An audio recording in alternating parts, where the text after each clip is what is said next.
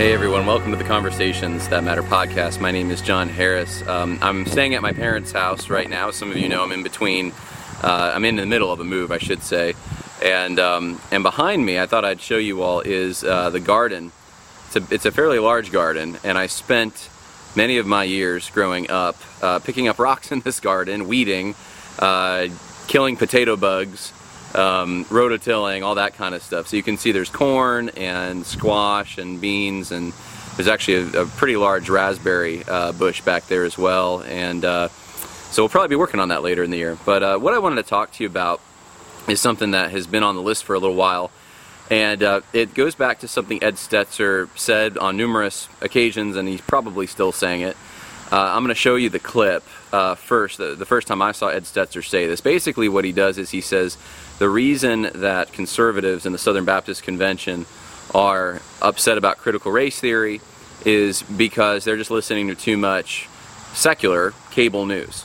So here's the first clip. Ed Litton, who has championed racial reconciliation, narrowly defeated Mike Stone, the favored candidate of a far right faction of the group. To assess what this all means, we are joined now by Ed Stetzer. He is part of the Southern Baptist Convention, and he's executive director of the Billy Graham Center at Wheaton College in Illinois. Ed Stetzer, welcome very much uh, to you to the NewsHour. Tell us, uh, what does this election result say about the Southern Baptist I think the election Convention? was a fork in the road. Um, it was a de- decision that time that had to be made. We had uh, one candidate, you mentioned Ed Litton, who prevailed in the presidency, who was calling for racial reconciliation, who was encouraging people to just listen to the lived experience of African American leaders. The other candidate who came in second uh, was actually concerned about the influence of critical race theory, uh, intersectionality, and more. And I think Southern Baptist messengers came together, 10,000 plus, 17,000, and they had to make a decision, and they chose to continue to move forward in a path of racial reconciliation and continue to hold you know the values that such conservative evangelical denominations have, but to do so in a way that I think echoed a new awareness of race. Well, what does that mean exactly? What is going to change under under the new leadership of Ed Litton?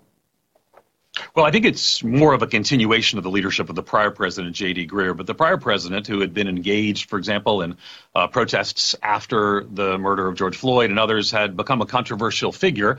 And he became a controversial figure because, you know, people are watching um, cable news many, many hours a week, and they're being discipled by their cable news. And for many uh, evangelicals, they they, they tend to be more conservative, and they would like to see what they see on their cable news every night in the week maybe be reflected in their church and their denomination.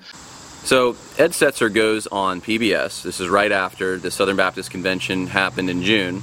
And he basically attributes uh, the reason for Mike Stone's popularity, whatever that was, and the, the people who voted for him, to uh, folks uh, listening to too much cable news. In fact, not only that, they're they're being discipled by cable news. They're getting their spiritual direction from cable news, and they expect to hear cable news coming from the pulpit, coming from their convention. That's what they want.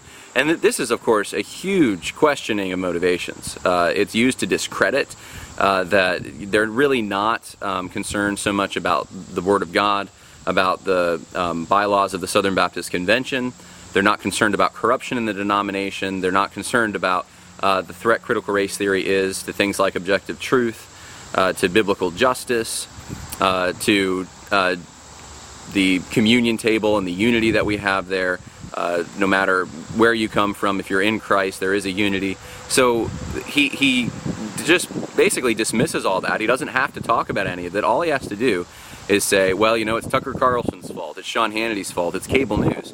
And, and we know that it, he's talking about Fox News. I mean, what, what, other cable news channel could he be talking about? I guess maybe there's some new ones out there that are popping up. But uh, as far as market share, um, yeah, Fox News is popular, but there's there's uh, why why couldn't he say that um, the majority of news stations, not just cable, but also internet, also um, the the mainstream networks uh, who are, that are overwhelmingly slanted left. Why couldn't he say that those who supported Ed Litton were just listening to their sources and, and their secular sources, and that's where they got their information from? Why is it only the conservatives? And in fact, I, I do think that, that Ed Stetzer has this uh, the other way. He should have this the other way around more so. If he's going to be honest and consistent and look at the situation, uh, there have been people, uh, I, I, can name a bunch, Voddie Baucham, right? Is one of them, but Sovereign Nations was very early on this. Uh, you Pulpit and Pen, you had Reformation Charlotte, Capstone Report, you have uh, even this podcast, you have um, A.D. Robles, uh, the I don't know, the list just keeps going. There's there's so many different outlets who've been talking about critical race theory, the threat it poses for years before Fox News ever mentioned it. Uh, Fox News didn't mention it really till 2020 in a in a um, a news uh, article, and it was uh, it was rarely ever mentioned until it became an issue at the end towards the end of 2020 when Donald Trump uh, went after it and uh, we started finding out about what was happening in the military, how they're learning from uh, uh, white privilege. Uh, I'm trying to remember the name of the lady who wrote that. Um, anyway, they're they're getting these implicit bias trainings, and and and so Donald Trump wanted to hedge against that. Didn't want it being taught in the schools. I mean, this is towards the later part of 2020 when cable news even starts talking about this stuff. And so you'd have to assume that Southern Baptists, all of a sudden, out of the blue, uh, just uh, wanted to, um, to to parrot what the cable news channels are saying and go after critical race theory because they heard Tucker Carlson talking about it or something like that. When, meanwhile, if you're going to look at organically within the denomination or even outside those who are trying to help the conservatives in the denomination, what they've been talking about for years has been critical race theory long before cable news. Uh, the other thing um, I wanted to say is that the the progressives in the Southern Baptist uh, Convention, those who were in favor of Ed Litton, they have been receiving a if if in fact they are watching cable news that is more to their uh, their opinions on these things or reading newspapers that's probably more likely that would uh, like the, the Washington Post uh, New York Times the the places Russell Moore makes his appearances and Tim Keller uh, these organizations, these outlets have been pushing the critical race theory narrative for years and years.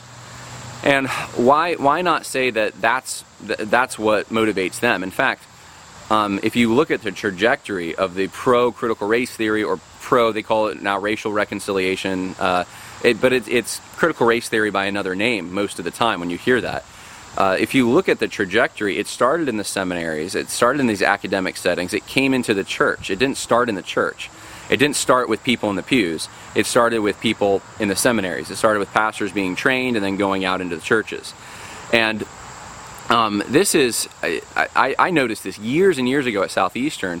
Uh, a lot of the times it's those who, um, they're very narrow in their field, they come to teach, and they've been indoctrinated at whatever secular institution generally they were at into critical race theory um, assumptions. Matthew Hall is a good example of this. Someone who, who uh, learned these things uh, at, a, at secular university and then brings them in with him to a Christian university, and, and he checks all the boxes. He has a relationship with the Lord, he checks that box, he can sign the statement of faith, he can check that box. Um, he, uh, what they're having him teach, it doesn't seem to be a conflict there, but meanwhile, there's all these things that he grabbed from secular university, and he admits this in his own, uh, his own interviews on it that are that that, that blew his mind, that uh, shaped the way he thought, that uh, made uh, made him think differently about uh, the. Uh, in their minds, they'll say the issue of race, but it made him think differently about these definite, um, definite categories of oppressed and oppressor. And so, um, so, so that's where this has all come from. I mean, you look at Jarvis Williams, even what 2015, he's tweeting all over the place how beneficial critical race theory writings are, and now, of course, he's writing these books on racial reconciliation. Uh, th- this is where this is the trajectory. It came from secular academia, it came into seminaries, and now it's filtering into churches and parachurches. That's that's generally. I mean, there's other things you could probably point to, but that's generally the flow.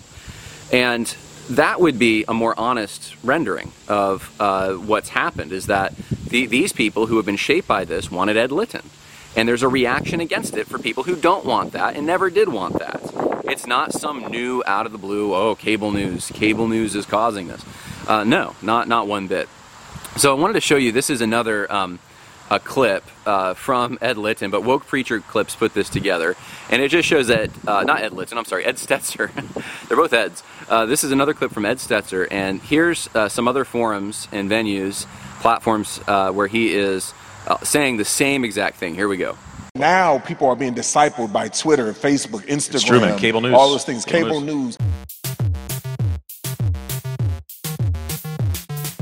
Rick Warren said he sees evangelical churches kind of shifting into you know two groups. Some of those that are going to be you know more nationalist more maybe anti-immigrant more tied into what they see on cable news. People are being discipled by their cable news choices. People who've been listening to cable news 30 hours a week and they listen to their pastor an hour a week and want what they hear on sunday to align with what they hear on monday through friday on cable news. Oftentimes now they want their church and their pastor and their denomination to align with what they're seeing on cable news. Cable news they're very concerned about critical race theory because it's been mentioned every day on their Right. Cable news. Cable news is having a great impact on the Southern Baptist Convention right now. Many people brought a false report that somehow critical race theory had infiltrated, taken over the Southern Baptist Convention, or been significantly influential in Southern Baptist Convention. All kinds of people have heard this, this, this, this, this, and then someone said, "Oh, it's taking place in Southern Baptist leaders too. Let's let's," and, and, and it's not. It's a false report. Critical race theory really is a thing, but it's not impacting conservative evangelical denominations like Southern Baptist. But that's what they're seeing on cable news. Cable news. Cable news.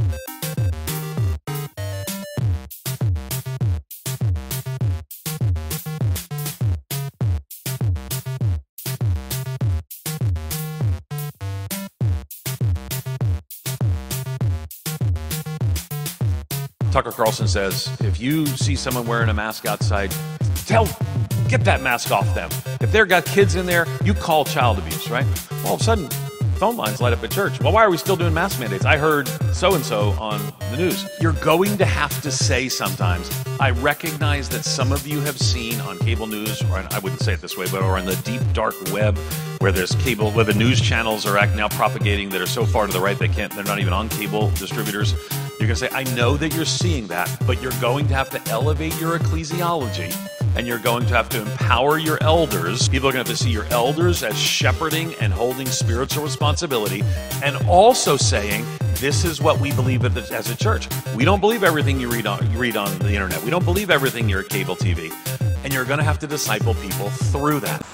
So this is Ed Stetzer's shtick now. This is how he uh, kind of tries to discredit those on the right, those who are more conservative theologically and uh, politically in the Southern Baptist Convention and, and across evangelicalism, I would imagine, eh, by just saying that, well, they're the ones that, that are the secularists, right? And he's not saying that, but he's saying that, that they're getting their information from these secular sources. Uh, they're not they're not reading their Bibles and coming to the conclusion that critical race theory is a challenge to them, or or the the COVID uh, over regulations and um, government uh, trying to use this as an opportunity to uh, take freedoms, etc. They're they're they're just they're just getting that from the cable news. This can't be coming from their own tradition somehow. That's the move he's making, and it's it's projection. I think uh, that's that's the best explanation, at least I'd have. If you have another one, please leave it in the comments. But this is exactly what they're doing. They're the ones that are. I mean, look, conservatives aren't going. Um, by and large, they're not going on these cable news channels much. Uh, Mike Stone isn't getting all the interviews that all these progressives are getting on a lot of cable news channels to talk about this. It's the progressives that are going on the uh, the news channels. Uh, the they're playing to the Washington Post, to the establishment, and it's and, and that's because they're like them. They're allies with them, and that's where uh, their their talking points, if you want to call them that, would be coming from from there. A critical race theory started uh, in the secular world and it's come into the church. Uh, opposition to it is a reaction from faithful Christians in the church, by and large. Not Christians who overnight listen to Fox News and all of a sudden have a problem. So, um, I'm. you can probably hear in the background as I'm recording this outside. Uh, my dad has put. I, I, didn't realize this. I had to move. My dad has put out a little, like a microphone or so, or some, not a microphone, a speaker, I guess, somewhere out there that is making noises of predator birds to keep birds away from his garden. So um, now that that's going, I'm going to end the podcast there. But I, I, hope that was, I just wanted to point out that trick. I hope that you understand. Um, you understand it when you see it and you know how to respond to it and say, hold on a minute. Uh, what, do you have any evidence for that? Why, why, do you, why are you saying this? Why are you besmirching uh, the motivations of uh, who you call your fellow brothers and sisters in Christ? Um, however, I do have evidence that this critical race theory threat has come from outside the church and is coming inside the church. And uh, that's how I would handle it. But um, hope, hope that was helpful to you. More coming later this week. God bless.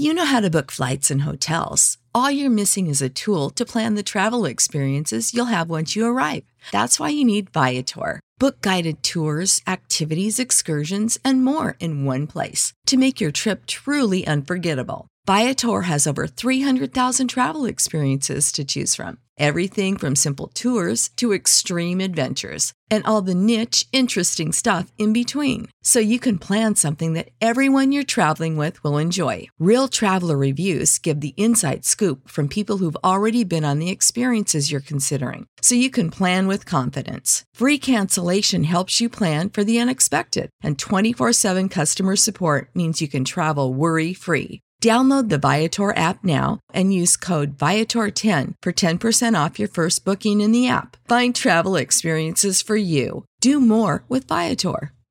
Sick of being upsold at gyms? My guy, you're currently a base member. For $90 more, I can upgrade you to our Shred membership. For $130 more, you'll be a Swole member. And for just $300 more, you'll reach Sweat Platinum. At Planet Fitness, you'll get energy without the upsell. Never pushy, always free fitness training and equipment for every workout. It's fitness that fits your budget. Join Planet Fitness for just $1 down and $10 a month. Cancel anytime. Deal ends Friday, May 10th. See Home Club for details.